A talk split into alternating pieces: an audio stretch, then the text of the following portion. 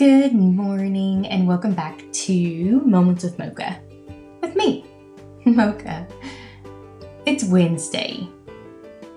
Some call it hump day, others call it midweek day, conquering the mid part of the week to get ready to move into the weekend days, or whatever, whatever your outlook is.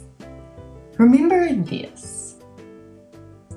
your competitors can copy your work, they can copy your style or your procedure. But no one can copy your passion. If you hold it firmly, the world is yours. It's at your fingertips. Today, above all things,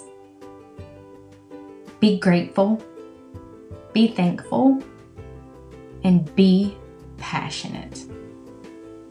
What are you passionate about? Grab a cup of Java,